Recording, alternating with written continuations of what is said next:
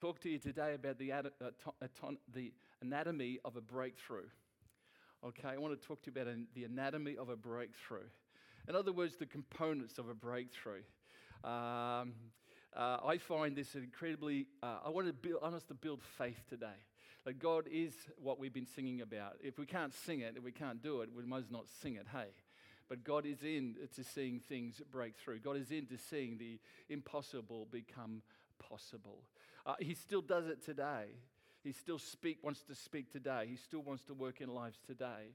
And so, uh, and uh, I want to encourage us to see faith established and built in our hearts in what God wants to do this year, not just this year, but for the rest of our lives.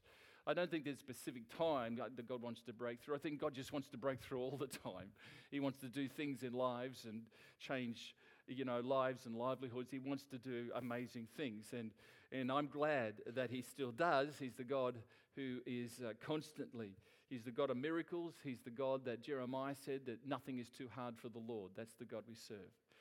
Okay, so um, I was there was a time in history that uh, was be, a little bit before my time, but um, when the world, uh, especially the athletes and the and the uh, coaches of the world, thought that the four-minute mile could never be achieved, that any no one could run under four minutes for the mile. A mile, look for those of us who are just kilometre kind of uh, uh, minded, it's one point, just over 1.6 kilometres a mile is.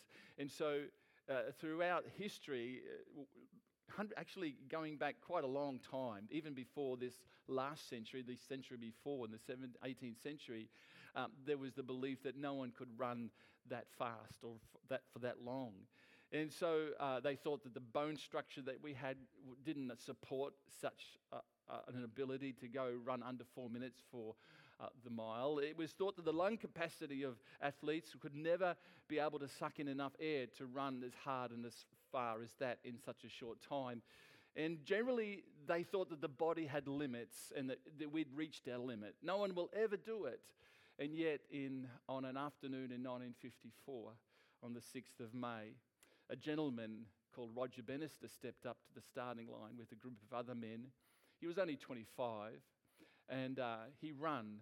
And uh, he won the race, uh, but more importantly, more than winning the race, he ran uh, 30. Uh, he ran 59 minutes, uh, and oh, sorry, let's get it right. Three minutes, not 59 minutes. Three minutes and 59.4 seconds, which you can appreciate is 0.6 of a second under the four-minute mark. So three minutes, 59.4. No one thought it was possible. And yet, the year after he broke the record, 300 runners also run less than four minutes for the mile. And in 2021, it was recorded that over 1,660 athletes have actually broken and achieved the same feat. Uh, that was up to 2021.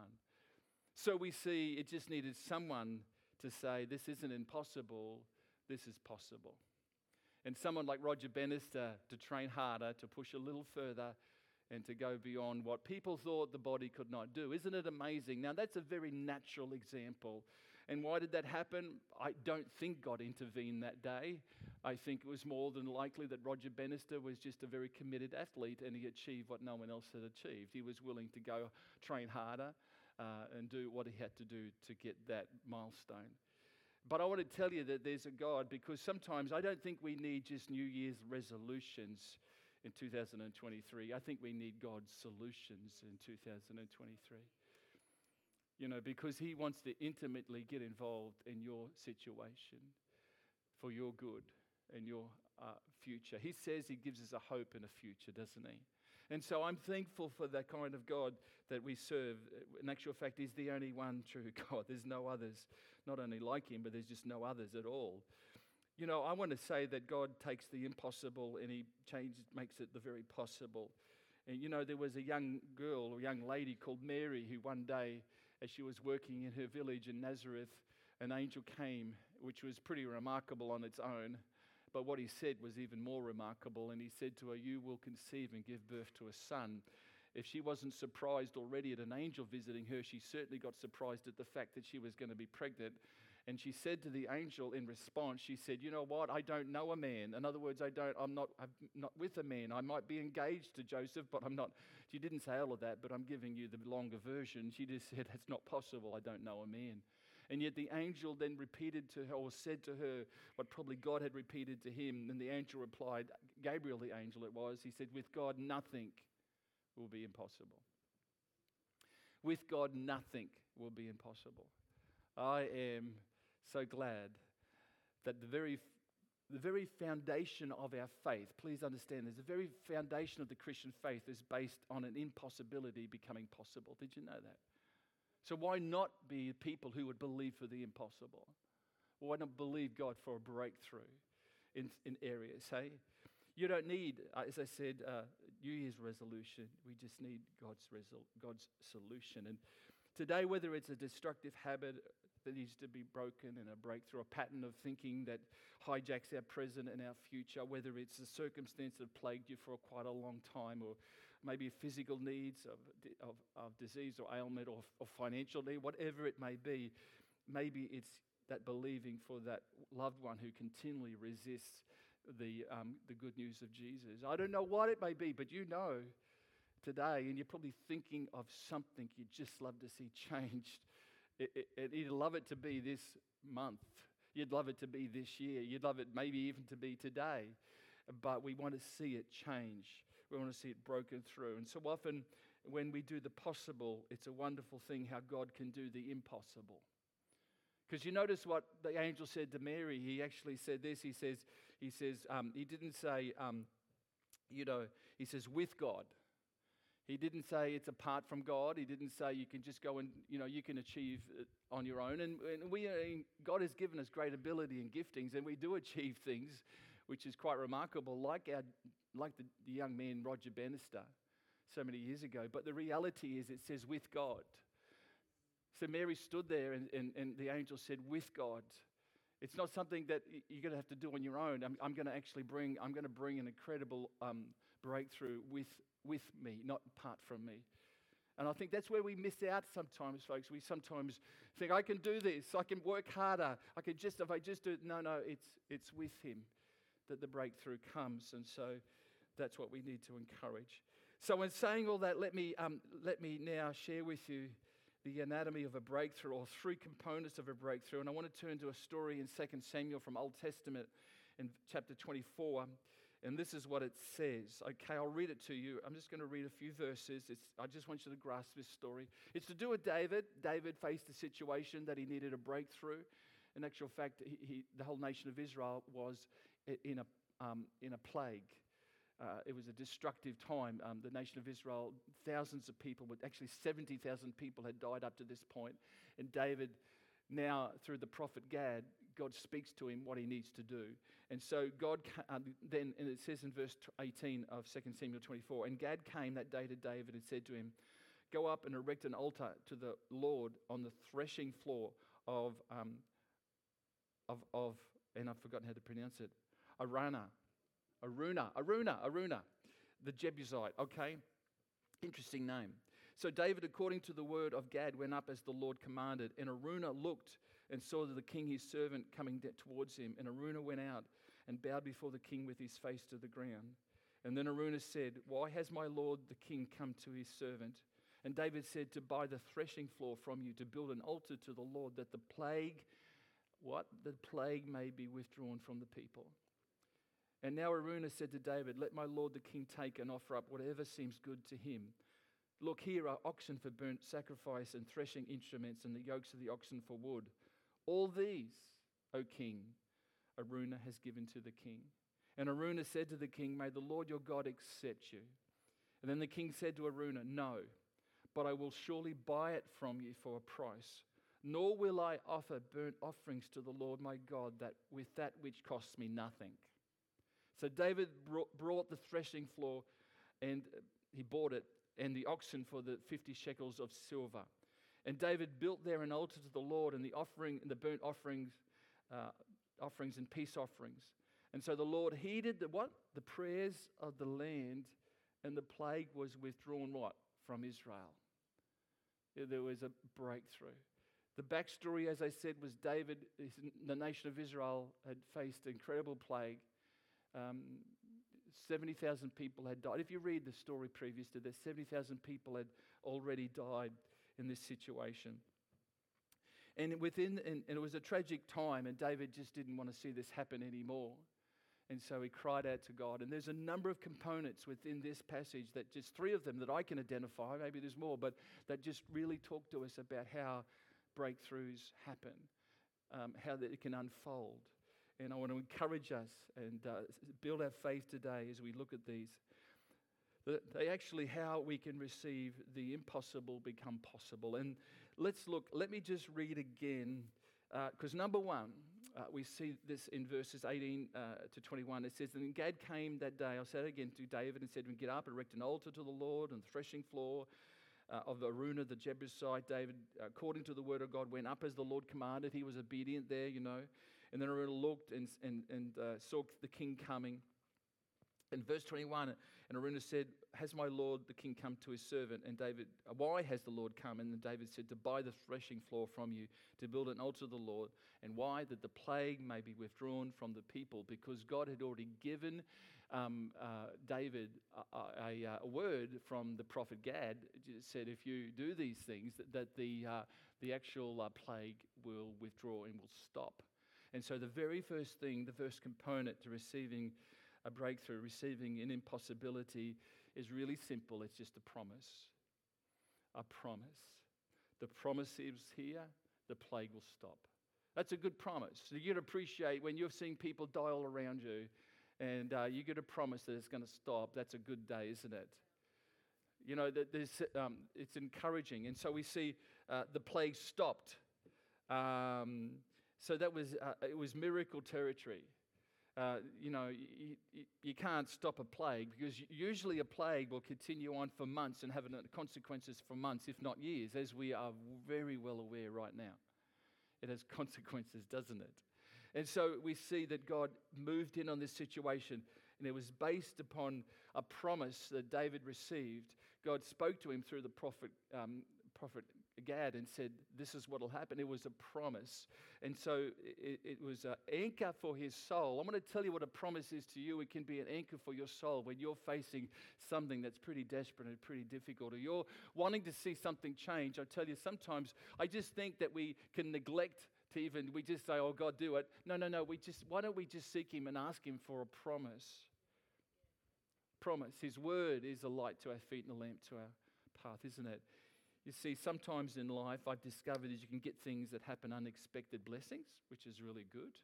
Unexpected blessings. They don't even, we don't even see it till it comes upon us. And and that's why the Bible says, Surely goodness and mercy will follow you all the days of your life. God is so good sometimes. He gives us things and we it just we didn't expect it and it comes our way. You've probably received those type of things. Sometimes we think it's of our good because of our good decisions and our good talents and abilities. But sometimes we just need to stop and think, well, maybe, you know, our God is pretty faithful and his, his, his mercy and grace follow me all the days of my life. You know, we need to pause sometimes and just say thank you. But I'm not talking about that today. I'm talking about something else. I'm talking about a different way of that happening, of the promise, of a promise coming. And that's when God can tell us what He's going to do, and it comes in the form of a promise. You know, He could speak to you through reading the Bible, through reading His Word, and He can, and we can claim His Word at His promise. And you know, sometimes you're just reading God's word and you just see a promise in there. It could be a promise like, you know, I'll never leave you nor forsake you. Isn't that a good one just to claim? Especially when you feel like you're lonely and desperate and whatever's happening. He says, I'll never leave you nor forsake you. That's a good thing because some of us have had people leave us, reject us, and pull away. But our God never does that. Okay? So there's a wonderful promise. And you can just be reading God's word, generally reading devotion. And, and it doesn't jump out at you necessarily, but you just claim it. You can claim truth. So, you know, the word of God, I, I sometimes claim this one. It says, you know, draw near to God and he'll draw near to you. So, what do I need to do for him to draw near to me? Well, actually, draw near to him. so, we just see, generally speaking, we can get a general promise or his claim, his word for us.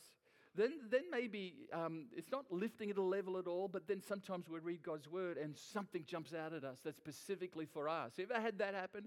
And, and His words become a promise to you for that situation and that circumstance. And it's very specific. I remember my wife, Michelle, before we married, probably two and a half years before we married, she was living in a, a, a couple's house. Um, they were married and they had no children of their own, but they used to just take some, some of the, the single young ladies in this church into their house and just give them a room. They'd rent a room out. And, and so Michelle was living there, and, um, and it was a house um, that could, you could never lock. It was a bit of an older style kind of Queenslander, and you could, while you could lock the front door, there was a whole lot of other entrances, like other doors, that were never locked and could never be locked there was a single young woman that was a little bit of a concern for her, you know, because I've got to sleep in this house. And, and there was a moment in Gladstone's history where a, a young man had been murdered with an axe to his head. Sorry to bring that one up, but I don't know if you remember it. I remember it because there was a bit of a concern is there an axe murderer in Gladstone? And anyway, Michelle was staying in this house that could never be locked uh, and people could come in, in a lot of the doors. And uh, the couple who were New Zealanders had gone home to New Zealand for a holiday for a couple of weeks. And the other girl who was living there was just two girls. Uh, she had actually gone to her parents' um, place to live for a little while. And so Michelle's living by herself in a house that can't be locked. And the, the murder had just happened around the corner from this house. So, as a young 19 year old, uh, or she might have been 20, you could appreciate the, the level of a little element of anxiety came into her heart. And then she was reading her devotions that very week. And as she read the devotion, there was a word that, uh, that kind of spoke out Psalm chapter 4, verse 8, and it said this to I will, I will lie, you can lie down in peace and sleep, for you alone, O Lord, make me dwell in safety. And she, she records to me how she just said, You got it, God. And uh, instead of a restless night's sleep, she just had a peaceful night's sleep. In actual fact, after that, just so you know, the, the murder was a result of a domestic violence situation. So it wasn't a person wandering around with an axe at one o'clock in the morning. But who knew at the time? okay, so I just want to say that to emphasize isn't God so good? He can highlight something and give you a promise and then the other way that can happen, I've discovered with promise, is that we just can have a strong sense that God just has spoken to me. And you might not be reading God's word at that moment, but He's just spoken to you.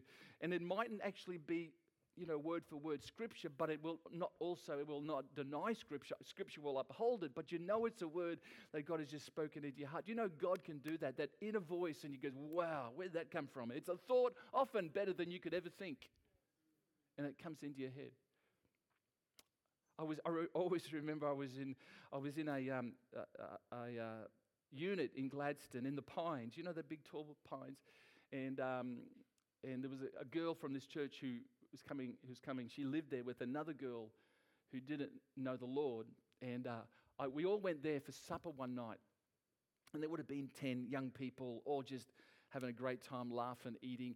And uh, the girl who didn't know the Lord came out of her room because she was a bit shy. She went to the kitchen to grab a drink of water. And as she's going through the, through the area, trying to be inconspicuous, God spoke to my heart. Now, I didn't recognize it. In actual fact, I rejected it as God's word, but this is what it said.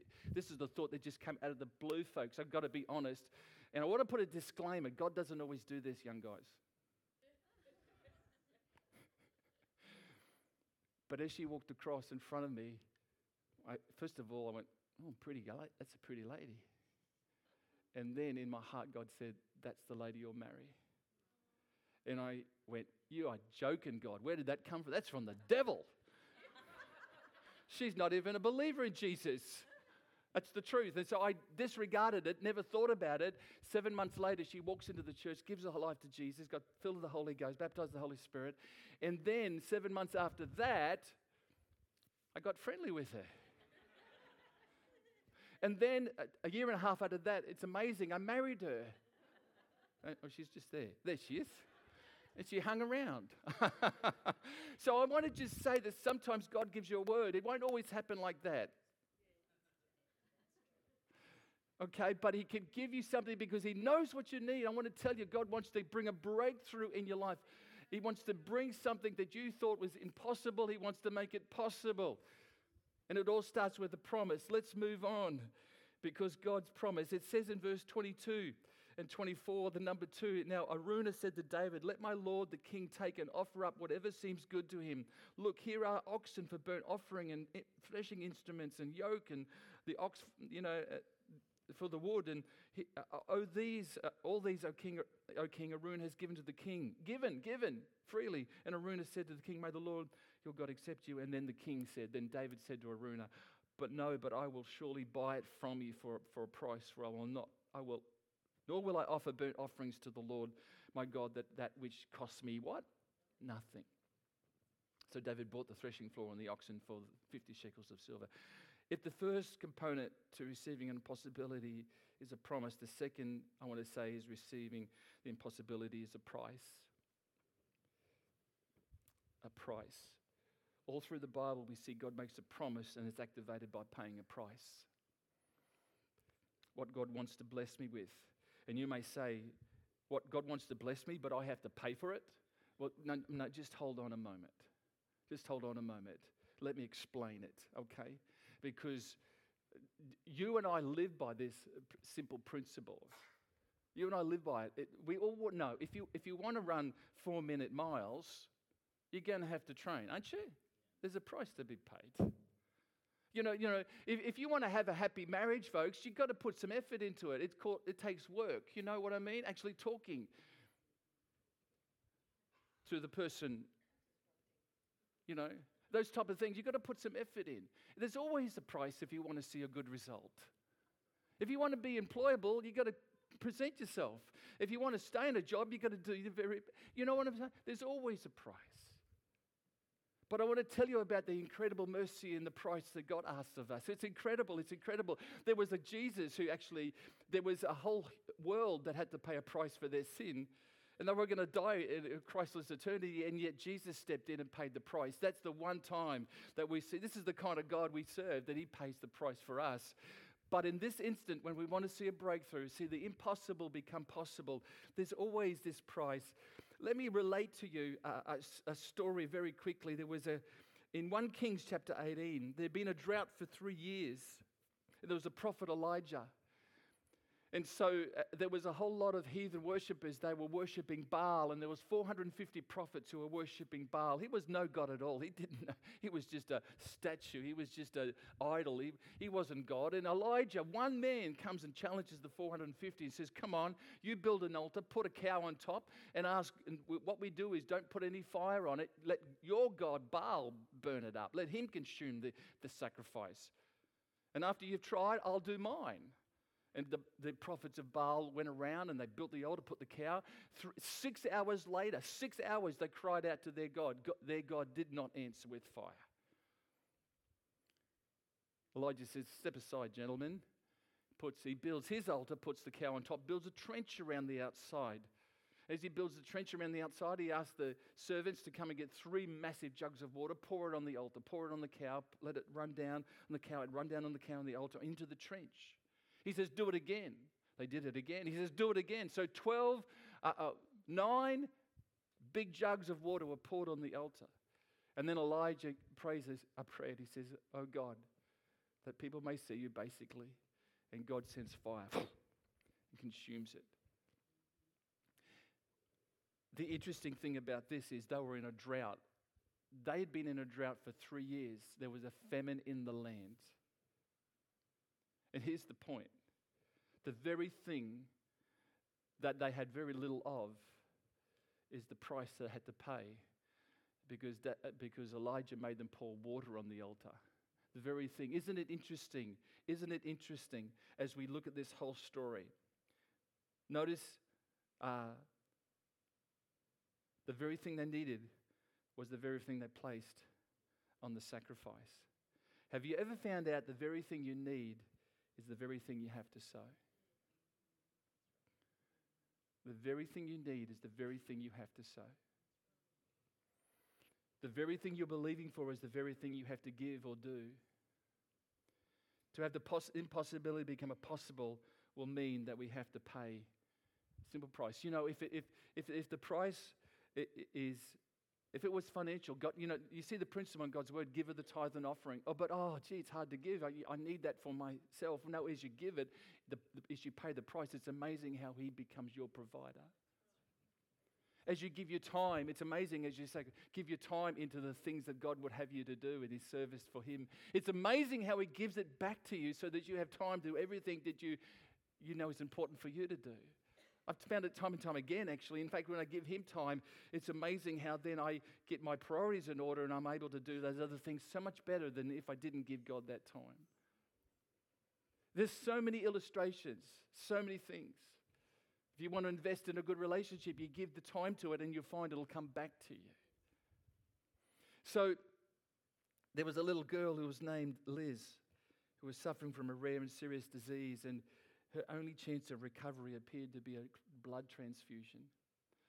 Uh, and the one person who could help her was a little five year old brother, just he only turned five, because he'd had this rare and incurable disease. And yet, whether it was a miracle or whatever, his body had built up the antibodies that was needed to fight the disease, and he'd overcome it, and he was alive and well and healthy.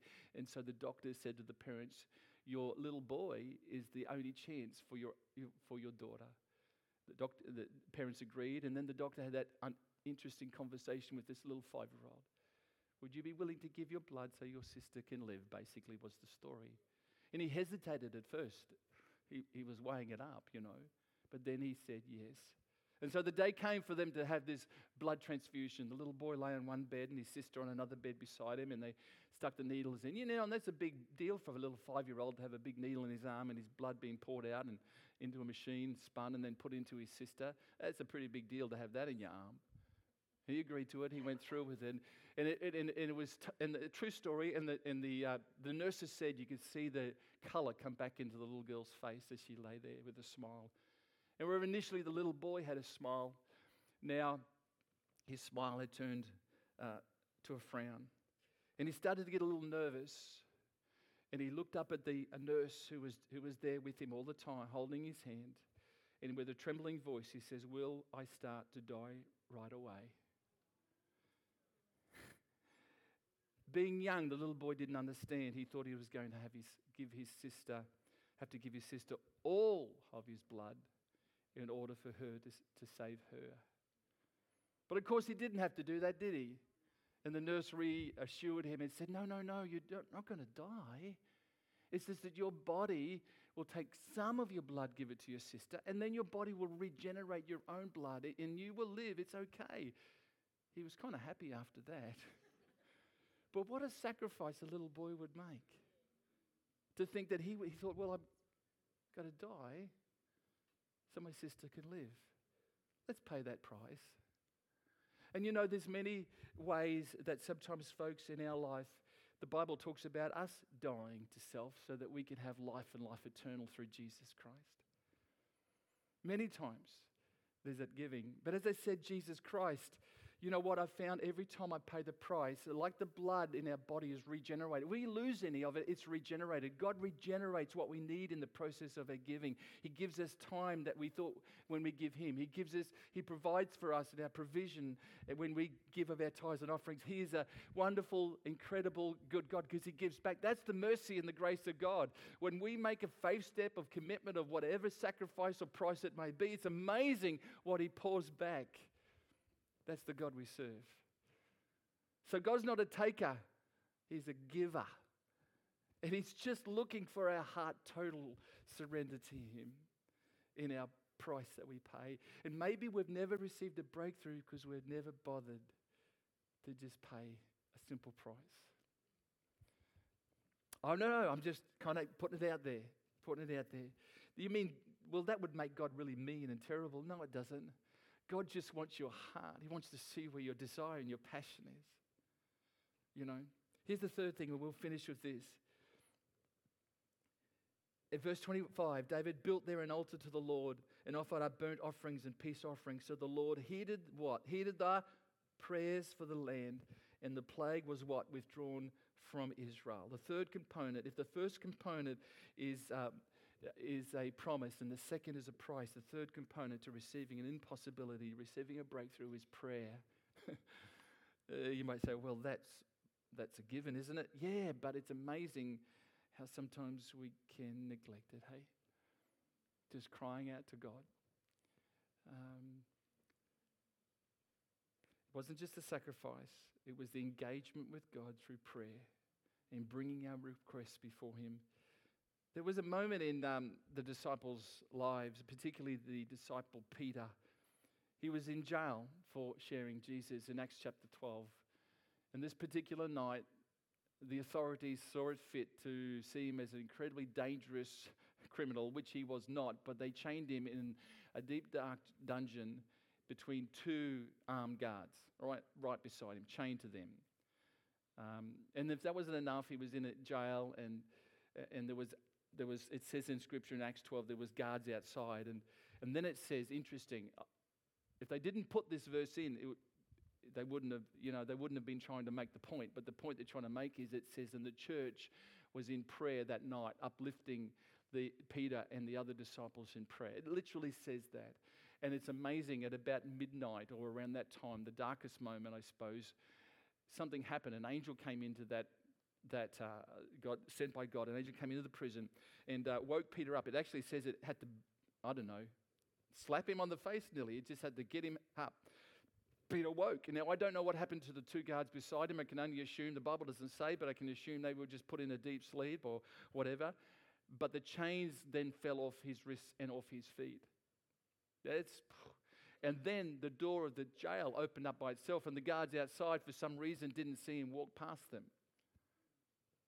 And then he came to a second um, kind of door, and it opened by itself. And then a third outer gate, and it opened by himself. And he walked out into the street, and before he knew it, he kind of, what's happened? And I want to tell you why, because there was a group of people who were deliberately chosen that we're going to pray for Peter, we're going to uphold him. I want to tell you, sometimes we've missed some of the most incredible opportunities because we just need to sometimes tarry for that little bit longer, that little bit more.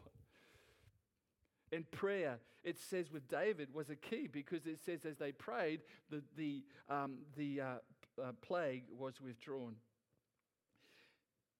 Prayer comes out of our desires the desires will make you do things that just going through the motions of prayer will never make you do.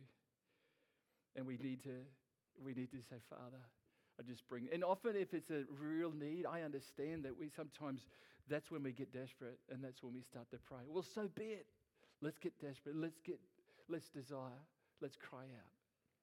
As the team come this morning, you know what, folks? Promise. We need a promise from God because it makes it available. We need a promise. We want to see the things change. We need a price because God's attracted to sacrifice. And we need prayer because it changes that which we can't possibly change through self effort. God is closer than we could ever think, and He reaches out to us today. Does He want to do us bad or harm? Not at all. He wants to bless us, He wants to encourage us. Does God withhold things from us? No, He doesn't. His mercies and grace follow us all the days of our lives, and sometimes we receive blessings that we didn't even expect or didn't even know until it comes upon us. But is there other things that need to break throughs? Yep. And He says, Come on, draw near to me, and I'll just draw near to you. I want to do something. Can we stand today as we close? We're going to close in a moment with a song, and I want to invite us just to uh, come and worship for a moment.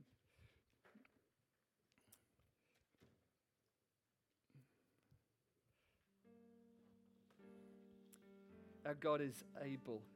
Jeremiah said it. Is anything too hard for the Lord? No, nothing's too hard for the Lord.